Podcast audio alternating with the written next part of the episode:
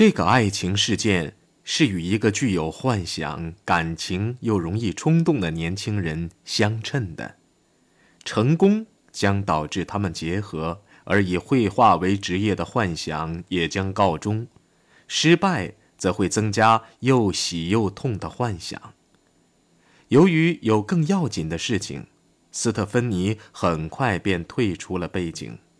阿道夫的创作欲已从绘画转入建筑。他虽然仍孜孜不倦地画水彩画，但他的作品虽然显示出某些天才，却不能满足沸腾在他胸中的理想和感情。阿道夫从未认真作画，库比西克这样说。他具有更严肃的愿望，作画不外乎是他理想之外的爱好而已。但在另一方面，他的建筑设计却表现了他不可抗拒的创作欲和明确的条理性。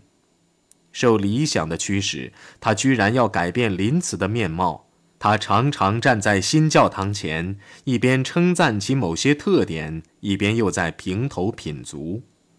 为了改良该教堂。他竟将它重新设计，一鼓作气地画了又画。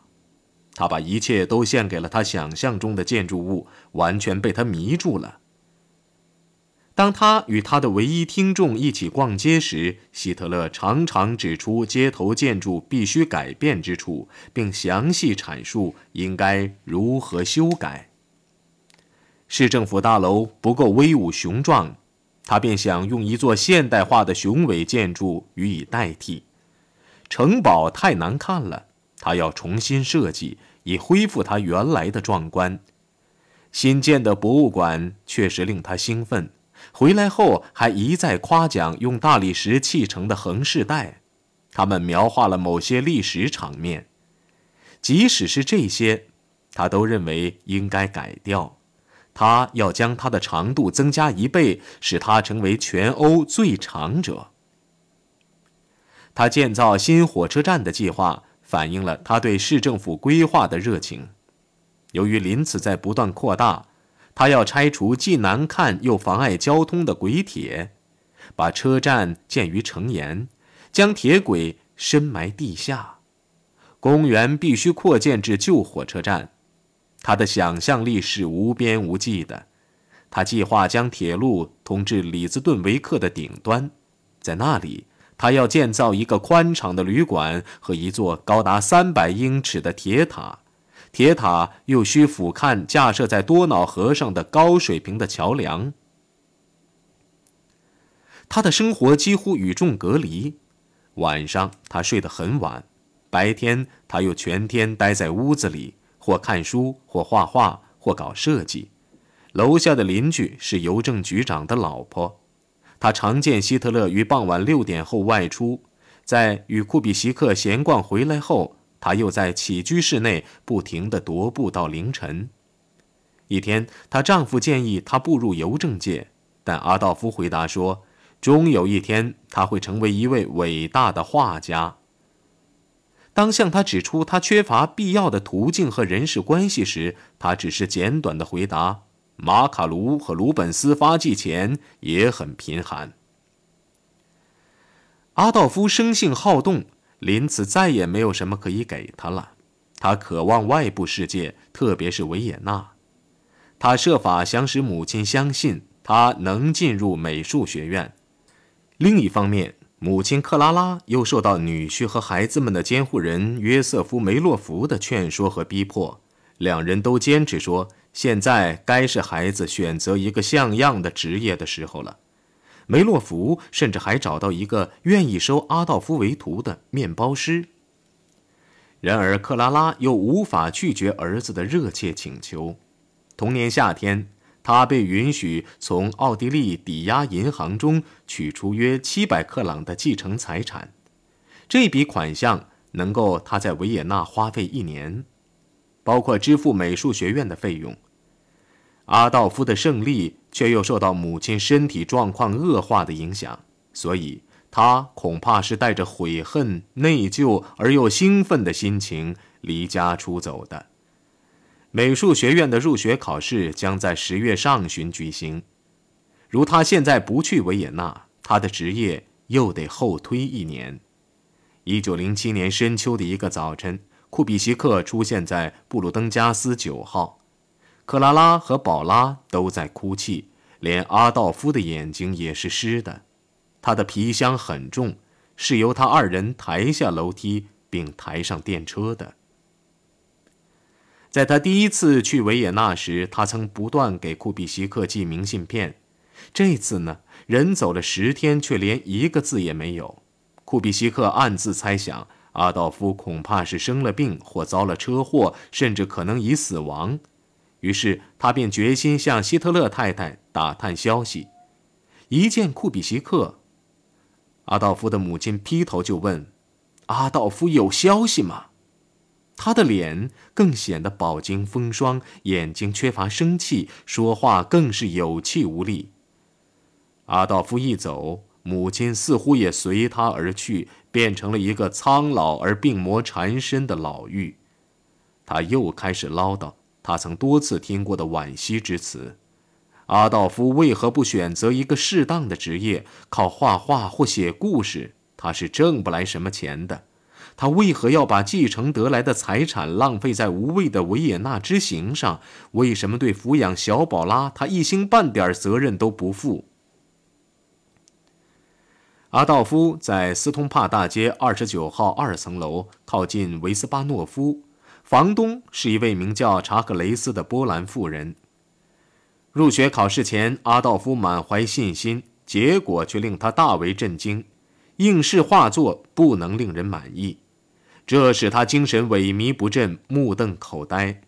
当他要求院方做出解释时，校长对他说：“他的画表明或不适于绘画，或能力很明显是在建筑方面。”阿道夫垂头丧气。几天后，他才明白库比西克早就猜中过的，他的画不外乎是业余爱好之作，他的真正命运是当一名建筑师。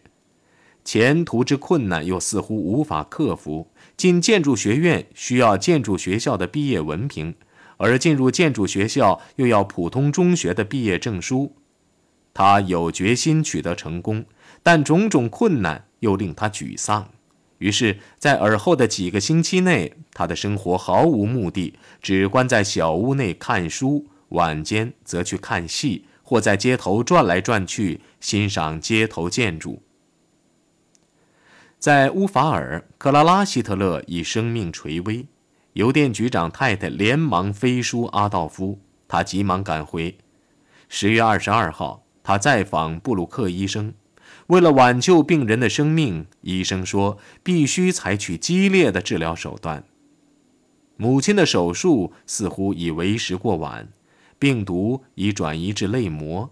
布洛克医生继续说。治疗的方法不仅危险，伤口需上大剂量的碘酒，而且花钱也极多。阿道夫对花钱多少毫不在意，同意先向布洛克医生支付碘酒钱，治疗费则随后付清。阿道夫突然出现在家里，使库比西克吃了一惊。阿道夫脸色惨白，双目无光，在向库比西克说明何以从维也纳回来的原因后。希特勒破口大骂做医生的，他们怎敢说他母亲已无药可治？只不过是他们无能罢了。他说他要待在家里伺候母亲，因为他的同父异母的姐姐安吉拉马上就要生第二个孩子了。库比西克对阿道夫没有提及斯特芬妮觉得很奇怪，在此后一段时间内，他也从未提及这个女孩。他已经全神贯注在母亲的病体上了。到十一月六日，母亲克拉拉几乎每天都得用碘酒了。上了碘酒的过程是很痛苦的。首先要将纱布泡在碘酒里，它具有令人恶心的、久久不能散去的医院里的臭味儿。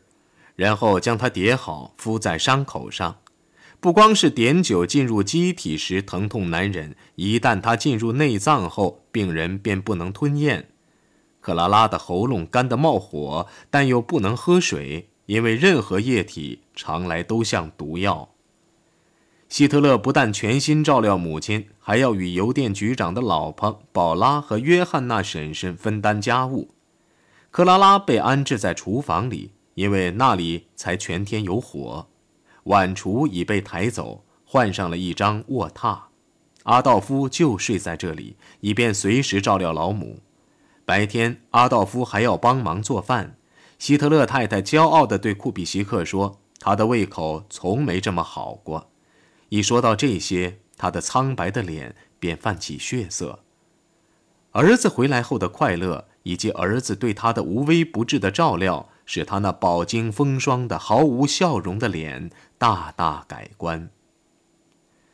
在此后寒冷而潮湿的日子里，库比西克简直不敢相信希特勒身上所起的变化。没有一句粗话，没有一点怨言，不再粗暴的坚持要自行其事。阿道夫只为母亲活着，甚至接管了家庭，当了家长。宝拉在校成绩不好，他就会斥责他。一天，他让宝拉发誓，日后要做个勤奋好学的学生。希特勒的这些非其本人的表现，使库比西克产生了深刻的印象。希特勒或许想在母亲面前有所表现，以表明他对自己的缺点已有所醒悟。只要醒来，母亲克拉拉就痛苦万分。她很能忍耐，布洛克医生回忆说，不屈不挠，毫无怨言。但这却折磨坏了他的儿子。看到母亲脸上痛苦的表情，他的脸上也很痛苦。十二月二十号晚间，库比西克发现希特勒太太靠着阿道夫坐在床上，以减轻痛苦。他嘴唇紧闭，双眼深陷。希特勒朝他的朋友打了个手势，让他离开。他刚要走，克拉拉便小声对库比西克说：“库比西克，我不在时。”继续做我儿子的朋友吧，他没有别人了。到了午夜，很明显他的末日已经来临，但全家决定不再去打扰布洛克医生，因为他已经无法帮助克拉拉了。十二月二十一日凌晨，据希特勒说，是在点燃的圣诞树的光芒照耀下，母亲安静地离开了人世。天亮后。安吉拉把布洛克医生叫到家里，以签署死亡证书。他发现阿道夫坐在他的身旁，脸色惨白，在一本速写本上画有一张克拉拉的像，这算是最后的记忆。为了减轻希特勒的痛苦，布洛克医生说，在这种情况下才是救星。但此话并不能安慰希特勒。在我的整个生涯中，曾经目击过许许多多死亡情景的布洛克医生回忆说：“我从未见过有谁像阿道夫·希特勒那样悲痛的。”一九零七年十二月二十三日早晨，天气潮湿，大雾弥漫。盛在一口坚硬、光滑、四周用金属镶紧的木棺里的克拉拉，被抬出了布鲁登加斯九号。灵车沿着泥泞的街道缓缓地朝教堂驶去。在举行简短的仪式后，小小的送葬队伍，一辆灵车和两辆客车又缓缓越过多瑙河，翻过一座山，朝里昂丁驶去。遵照他的遗愿，她被安葬在丈夫的身旁，名字则刻在丈夫的墓碑上。全家人披黑，默默地站在雾茫茫的坟场里。离他们先前住过的舒适的小屋不远，阿道夫身穿黑大衣，手托一顶黑色高顶帽。库比西克觉得他的脸色更苍白、严峻而镇静。对希特勒一家而言，圣诞之夜是悲哀之夜。为付医药费，全家正式拜访了布洛克医生。医药费共计三百五十九克朗，其中五十九克朗已预付。这笔款项确实不小，约占克拉拉资产总额的十分之一，但又很合理，因为它包括了七十七次问诊和四十七次的治疗费用，余额是在感谢声中付清的。说话的都是姐妹俩。阿道夫穿着一套黑色外衣，领带打得不紧，双眼盯着地板，一撮头发披在前额。后来，他抓住医生的手，目光直落在医生的脸上。我将永远感谢您。他一边说，一边深深鞠一个躬。不知道他今天是否仍记得这一情景。三十五年后，布洛克医生在他的《煤矿工人》一书中写道：“我确认他仍记得，因为在某种意义上说，阿道夫·希特勒恪守了他的诺言。他给我的好处，我觉得在全德国和奥地利。”都未给任何一个别的犹太人。当天，拉波尔一家邀请阿道夫和宝拉到他家过节，但阿道夫拒不接受邀请。他对姐夫里奥觉得越来越不安，因为姐夫抓住一切机会劝说他放弃当画家这个愚蠢的梦想。他对库比西克说：“事实上，所有亲戚都在纠缠他，他才逃到维也纳去。他一定会成为画家的。”他要向心胸狭窄的家族证明，正确的是他，而不是他们。他也同样坚决地认为，库比西克应离开他父亲的装潢商店，去当职业音乐家。前一年秋天，库比西克一家曾反对让库比西克到维也纳去。尽管如此，希特勒仍旧话题重提，又恳求又争论，用维也纳的美式、歌剧、音乐会，还有学音乐无穷无尽的机会，去激发库比西克和他母亲的想象力。要说服库比西克老先生，那就更困难了，因为他把阿道夫看作是一位连学校都考不上的小伙子，把自己看得过高，学不了手艺。但是，即使是这个年龄的希特勒，其说服力也是异乎寻常的。讲究实际的父亲，于是便答应让儿子到首都去试一个时期。说服了他的论点之一是，库比西克将与一个真诚学艺术的学生住在一起。为了将去维也纳后永不再回来的决定告诉他的监护人，希特勒再次去了里昂丁。这次没有一点争论。梅洛夫先生虽然有点勉强，却也满口答应。他对女儿说：“这样做是他的责任。”此后几个星期，阿道夫与安吉拉和约翰娜婶婶住在一起，将家事做了最后的安排。到这时，所有债务都已经算清，包括丧葬费三百七十克朗在内。阿道夫也谢过了各位邻居，感谢他们在他母亲病中所给予的帮助。他尤其感激邮电局长夫妇，还赠给他们一张自己画的画。一切债务还清后，由于克拉拉生前省吃俭用，其遗产还能结余三千多克朗。由于安吉拉承担了照料十一岁的宝拉的责任，他所得到的有可能超过三分之二。后来，小阿洛伊斯·希特勒告诉他的儿子，他曾说服阿道夫将他们应得的遗产转给女孩子们。因为拉布尔一家缺乏资金，阿道夫立即将他那份给了安吉拉，阿洛伊斯则将他的给了宝拉。这如果属实，那么阿道夫在维也纳开始其生涯的钱就很少了，孤儿津贴加他继承的遗产的剩余部分。二月初，维也纳出乎意料地传来消息说，有个邻居已说服了皇家剧院的舞台设计阿尔弗雷德·罗勒教授，他已经同意看看阿道夫的画，并为他的职业提出咨询。这大大鼓舞了希特勒，也有助于他将家人的反对意见压下去。希特勒做出了去维也纳的计划。一九零八年二月十号，他填写了自己和宝拉领取孤儿津贴的表格。三天后，表格被退了回来，还附来一份通知，说表格还应由他们的监护人签署。阿道夫把表格转给了梅洛夫先生，但他没等今天办公室的答复，便迫不及待地打点行装，告别了家人，永远离开了布鲁登加斯九号。库比西克到火车站为他送行，大概是二月十七号。候车时，希特勒谈到了斯特芬妮，他说。他还没有向他自我介绍，但很可能会给他写信。火车开动后，阿道夫将头伸出窗外，喊道：“快点跟我呀，库斯特尔！”这个年轻人不知道是否读过荷拉西奥·阿尔杰的激动人心的作品。如果读过，这虽然值得怀疑，他肯定会觉得阿尔杰的主人公与他相似。他坐的是三等车厢，票价是五个半克朗。五小时后，十八岁的阿道夫·希特勒第三次来到了维也纳这个魔术般的城市。